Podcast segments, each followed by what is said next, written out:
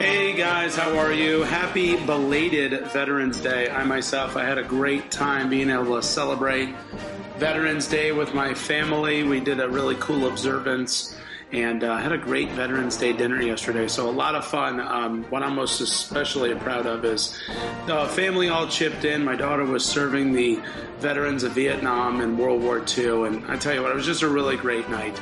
Anyway, it's uh, episode, gosh, I think 44, and the most important thing is that it's part two of my conversation with Jill Winger of the Prairie Homestead. I really had a lot of fun doing this interview, and I wanted to let you folks know that next week I will be taking a quick break on my podcast for one week, and I will bring you the next episode during Thanksgiving holiday week.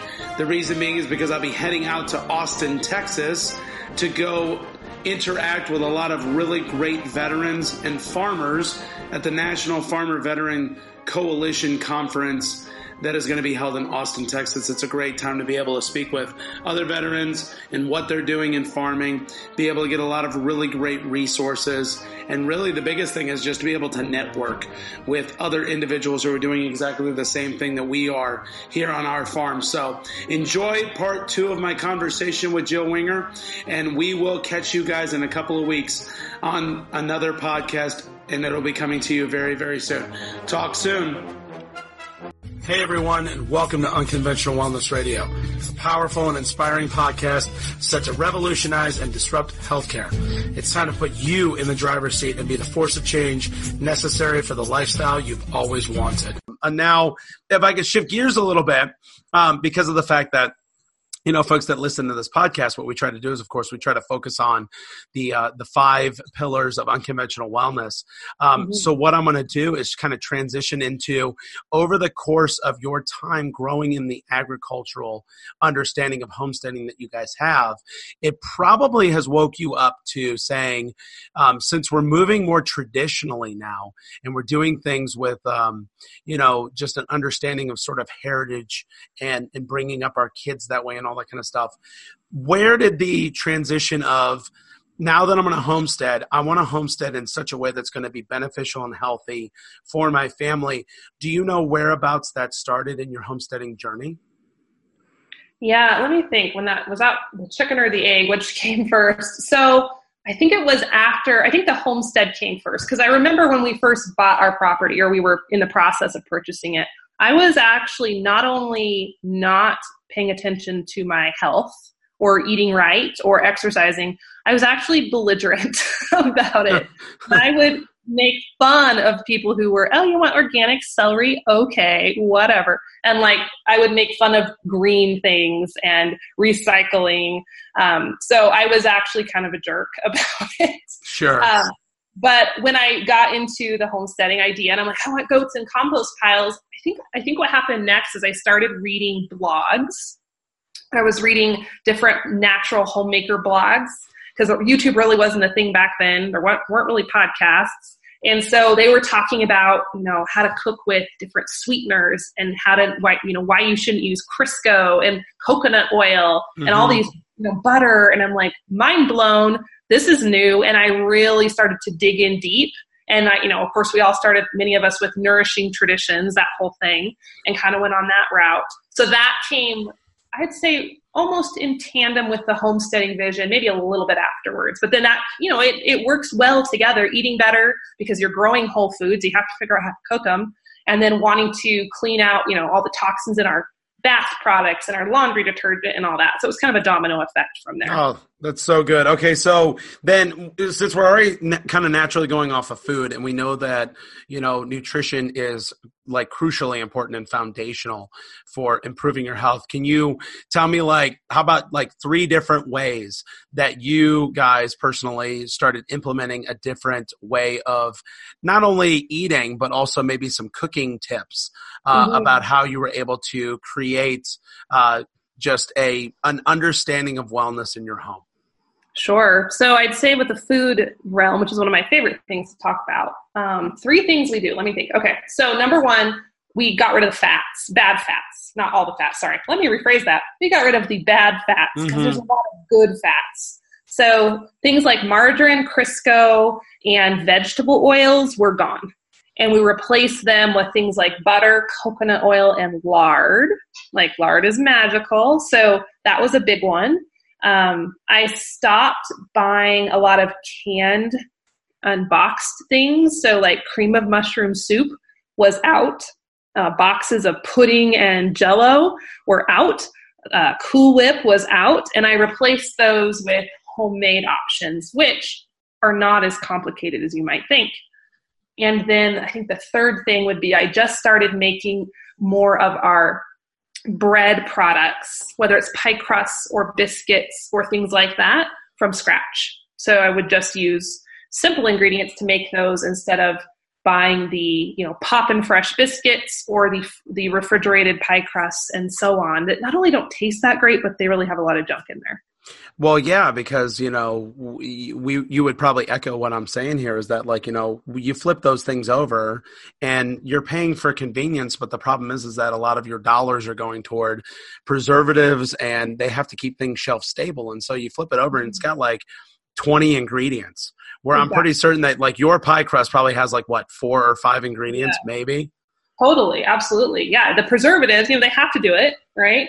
Like we bash them. Oh they're so these horrible companies. Well they're, they're trying to make sure their food doesn't spoil but unfortunately a lot of those preservatives and things that make it taste better and keep it from spoiling our bodies don't really love. So it's a catch 22 it really is. Those things that you often flip over and look at on the other side of a you know an ingredient package if you can't pronounce them your body probably doesn't understand what they even are.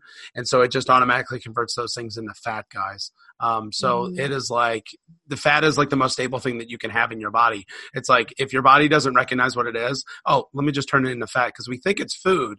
Mm-hmm. And we probably could use it one day, but let's just turn it into fat because that's nice and that's nice and safe. Um, yeah.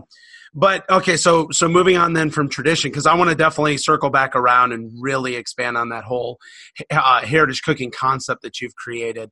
Um, let's move on into like you know, besides the fact that like not all not all homesteaders think like let me just hurry up and we're going to move into like exercise and movement um, being our second pillar that we're going to talk about. But you know there is a lot of hard work on a farm this is true but is there it, please help me demystify this myth is that homesteaders are in like incredible shape because they exercise a lot. Would you agree with that? Mm.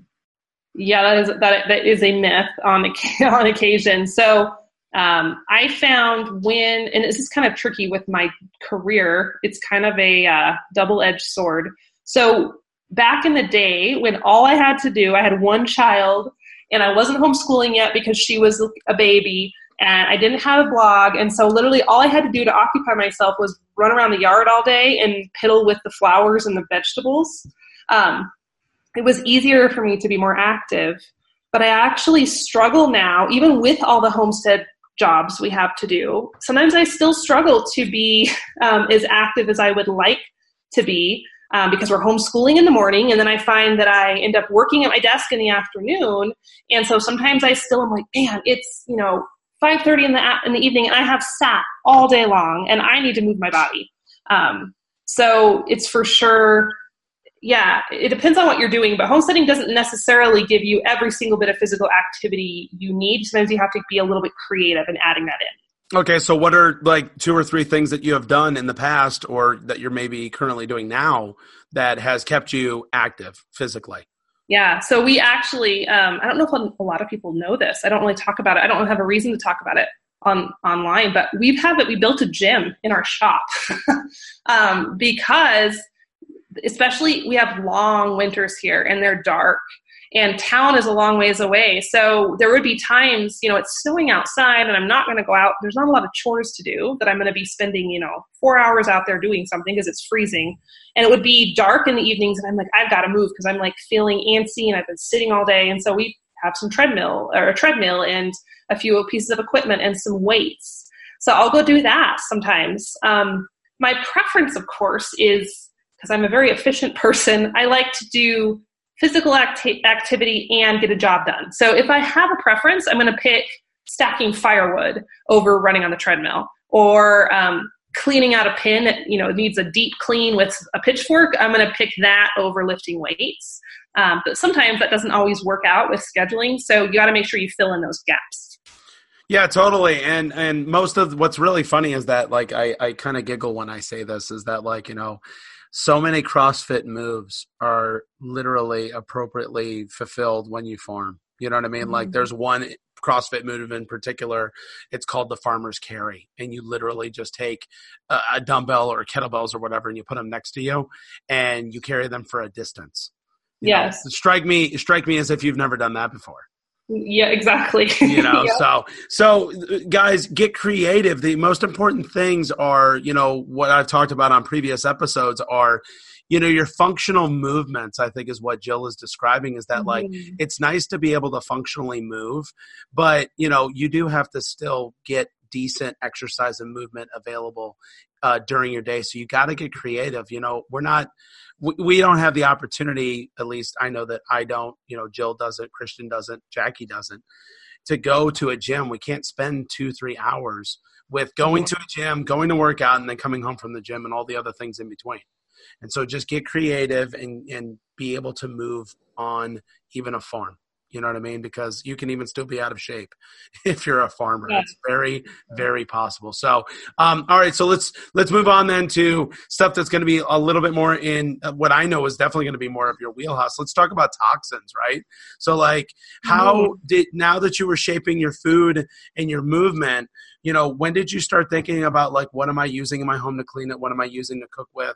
What am I using to, I mean, just using our in and around our bodies? When did that start happening? If you wouldn't mind, just kind of explain that a little bit as well. Yeah, I think that happened once I kind of got in the groove with my food stuff. Then I started to look at, wow, this house, you know, the spray cleaner I'm buying is really crappy ingredients or this shampoo I'm using is not great. So we started to kind of shift our sights over there.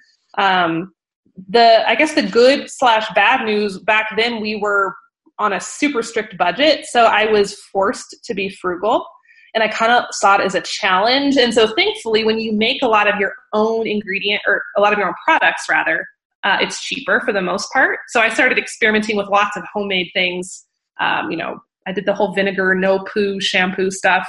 That was not my favorite. um, but no, I did shampoo bars and homemade laundry detergent and homemade face creams and homemade cleaners. And so no, I found that was really, um, really enjoyable. And then I eventually came across essential oils. And so essential oils were a way that I could add a little more uh, pep into some of these recipes. They smelled better, they had a little more cleaning power. And now, fast forward to today, I still make a lot of my own cleaners. Um, sometimes I'm just using natural products with essential oils infused into them, and I just go with those. But yeah, that definitely was kind of like food first, and then all the toxin stuff came right after that. Gotcha. And now you're also like you've even taking it one step further, and of course you're using uh, different types of natural remedies around the the farm itself, right? Like inside of like mm-hmm. your coops, and you do stuff with your animals and all that sort of stuff as well, right? Absolutely. We use essential oils on the animals. I have uh, a fly spray because like fly sprays contain some pretty rough chemicals. And so we do a essential oil fly spray. And I had a horse who cut her foot a couple weeks ago. So we used melaleuca oil on that. So they definitely have um, gravitated out of the house and into the barnyard and the garden.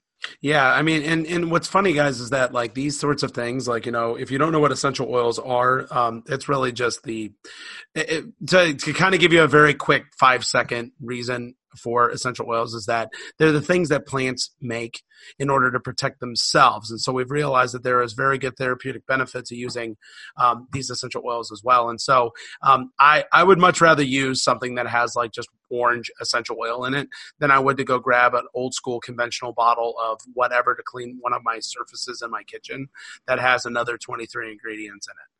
I mean that I I have no idea what some of the things that are inside of these products actually are, let alone be able to pronounce them. And so um, it's really nice when it's water, vinegar, and maybe some essential oil that's orange. You know, it, it just makes so much of a better difference, guys. And and I don't even want to get into the science of it, but it can be just as convenient not only to use those things, but also it's so much more natural and it actually does in fact help eradicate a lot of the things that are on these surfaces as well. So um, awesome.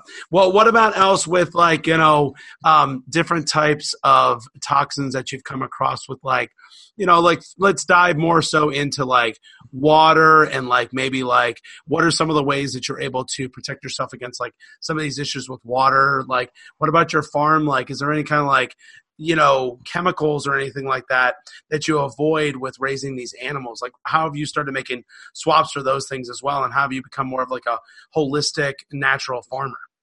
Hmm um, so thankfully we have well water. Our water's pretty good. If we lived in town i would definitely use a berkey or something like that. Yeah yeah. Make sure.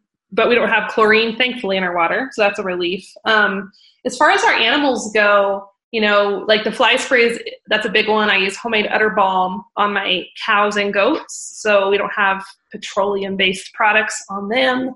Um, we do still use some conventional dewormers just because we have a very large herd and we haven't been able to experiment yet with uh, sure. ways sure. to naturally deal with that. That's kind of a process. You have to kind of go with what parasites you have in your area and you have to do fecals. And so it's kind of a, a process. But um, yeah, we definitely try to keep, we go grass fed as much as possible. Uh, well, actually, almost 100% with our milk cows and our beef cattle. My, the exception would be every once in a while if a milk cow is getting a little skinny, I'll give her some um, grain. But other than that, it's it's grass fed. It's simple.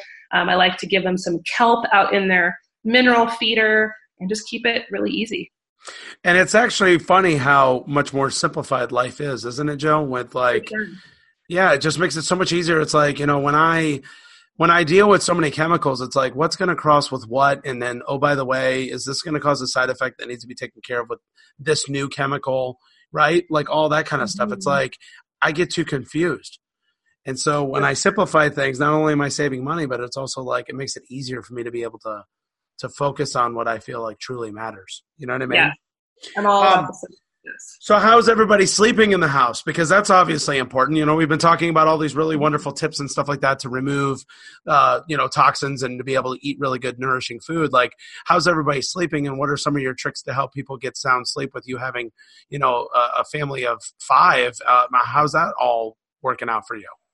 Yeah, we do pretty good on sleep, I'd say. Um, we the biggest thing for us is we I'm pretty routine driven. Like I kind of was born like that. It has to, things have to be on a schedule. So, you know, the kids were pretty religious about they go to bed at the same time, they get up at the same time. And I try to be pretty careful with myself as well. Like um, there are times I do push my own boundaries of, okay, Jill, you need to turn off the, the TV or the phone or whatever and go to bed.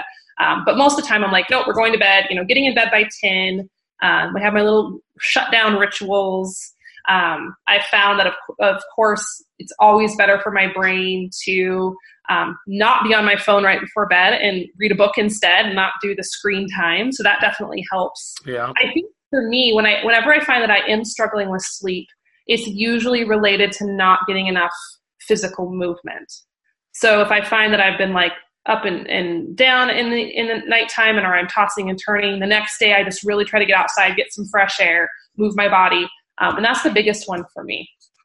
Do you see what she was just able to do, guys? Do you notice how um, just rolled out of her tongue, rolled off of the tip of her tongue, that she said if, if she's feeling like she doesn't get adequate sleep, that maybe she needs to actually focus on movement more. Do you under? Are you? I hope you guys are getting the fact that these are all intertwined and they're all just as important. Um, you know, by by convention, if we only focus on one or two of these pillars, we're not going to be able to understand the whole picture. And so, you know, Jill gets it and Jill realizes she's starting to come into her own and be able to say, like, well, if I feel like I'm lacking here, then maybe it's because I'm not focusing on this as well. And so I really mm-hmm. appreciate you actually saying that, Jill that actually is that's actually such a wonderful tip guys is that like you got to look at kind of all of them. You know you have to be a jack of all trades when it comes to this or a jill of all trades. You got to be able to do that. So and then lastly let's close things out with like you know stress and anxiety. I mean like i can only imagine with trying to homestead and then traveling and doing the things that you do with your business um, what are some of the like two or three best ways that you've been able to sort of mitigate that stress and anxiousness and not let it over overcome you yeah. So, um, number, well, just to go back to our previous point, when I'm tired everything stresses me out more. Sure, sure. And I found like it'll be later at night and I'll be like having a meltdown. I'm like, this is everything's bad, everything's horrible, it's all falling apart. And then I magically go to bed and it doesn't, all the anxiety just doesn't exist the next morning. So I'm like, sure. oh, that was tired thoughts. So that's a big one. I know when I get burned out, then I I don't create as well. I don't show up in my businesses as well. I don't show up as good as a mom. So um, rest is really important. We try to take off Sundays. Like, so um, for example, this last Sunday, I did absolutely nothing. Like, I literally sat in a pile and I forced myself to sit in a pile, even though I had this urge to like get up and do something. I'm like, nope, you're going to read a book, you're going to chill, you're going to just do things that relax you.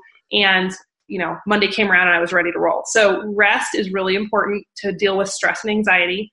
Um, beyond that, I think, and this is like do as I say, not as I do, because people laugh at me who know me well because I'm not really good at this.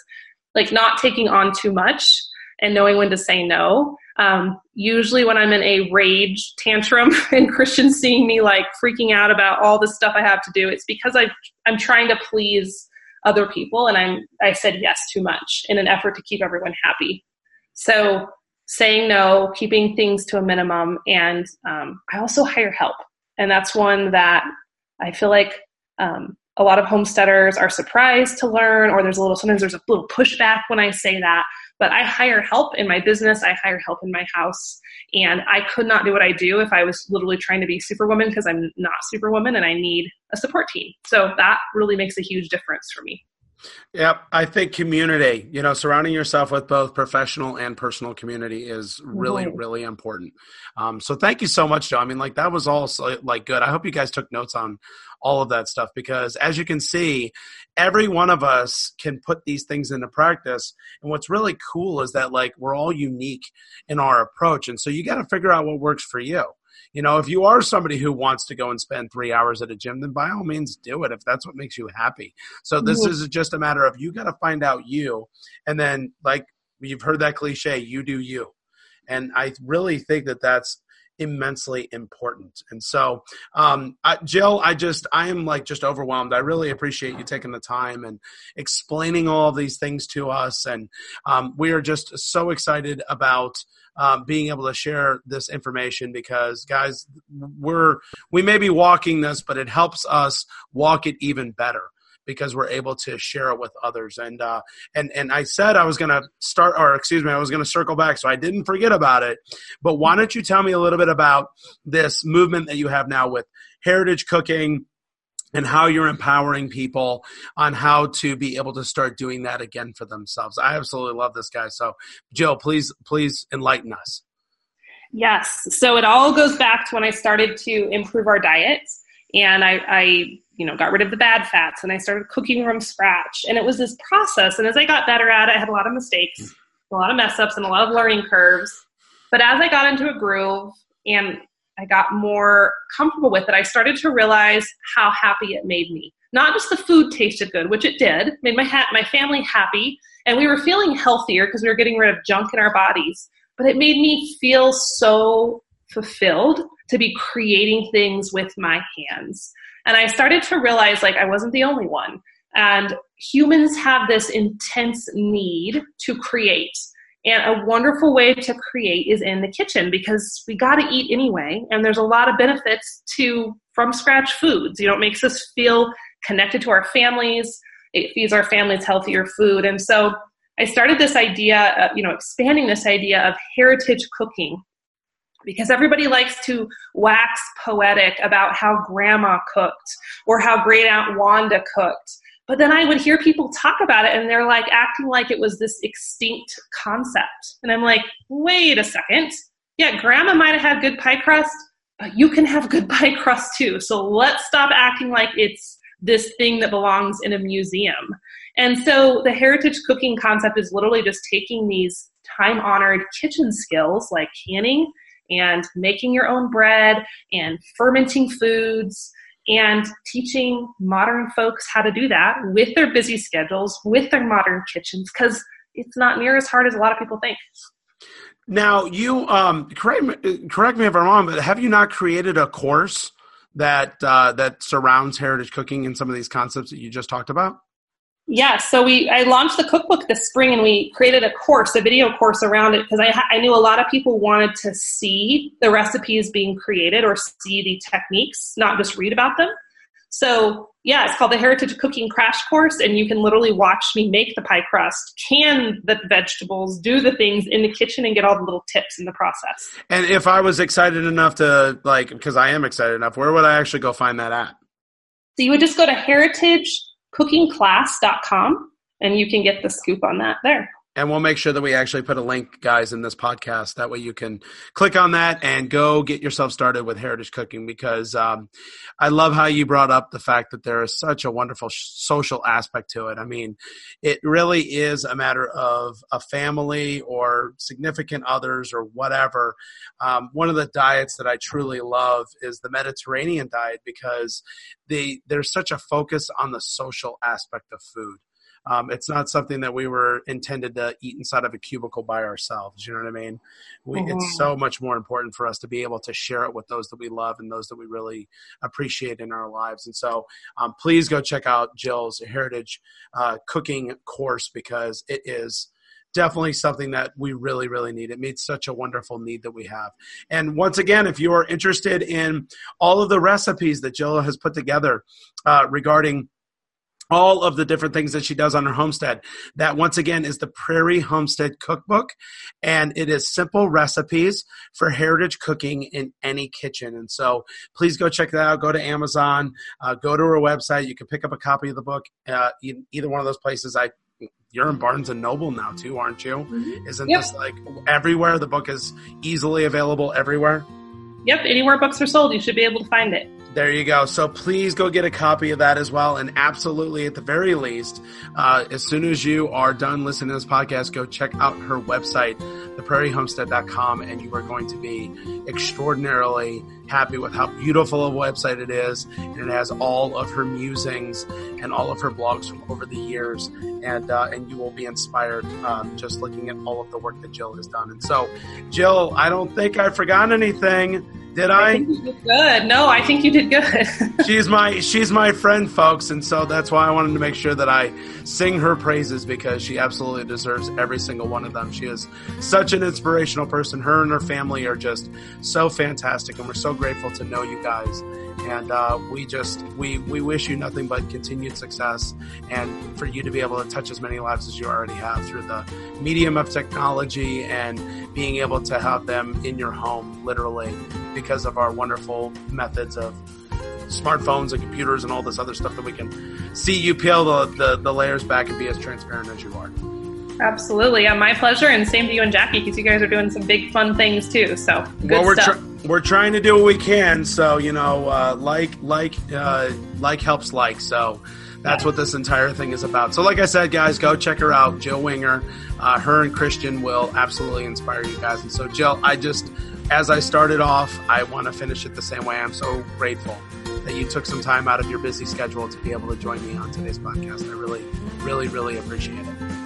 You are so welcome. It's my pleasure. All right. Y'all take care. And like I said, go check that stuff out and just stop what you're doing and make sure that you go check out Jill in the Prairie Homestead. So until then, we will catch you again on another episode of Unconventional Wellness Radio. I'm Frank, and we will talk to you guys very soon. Thank you so much.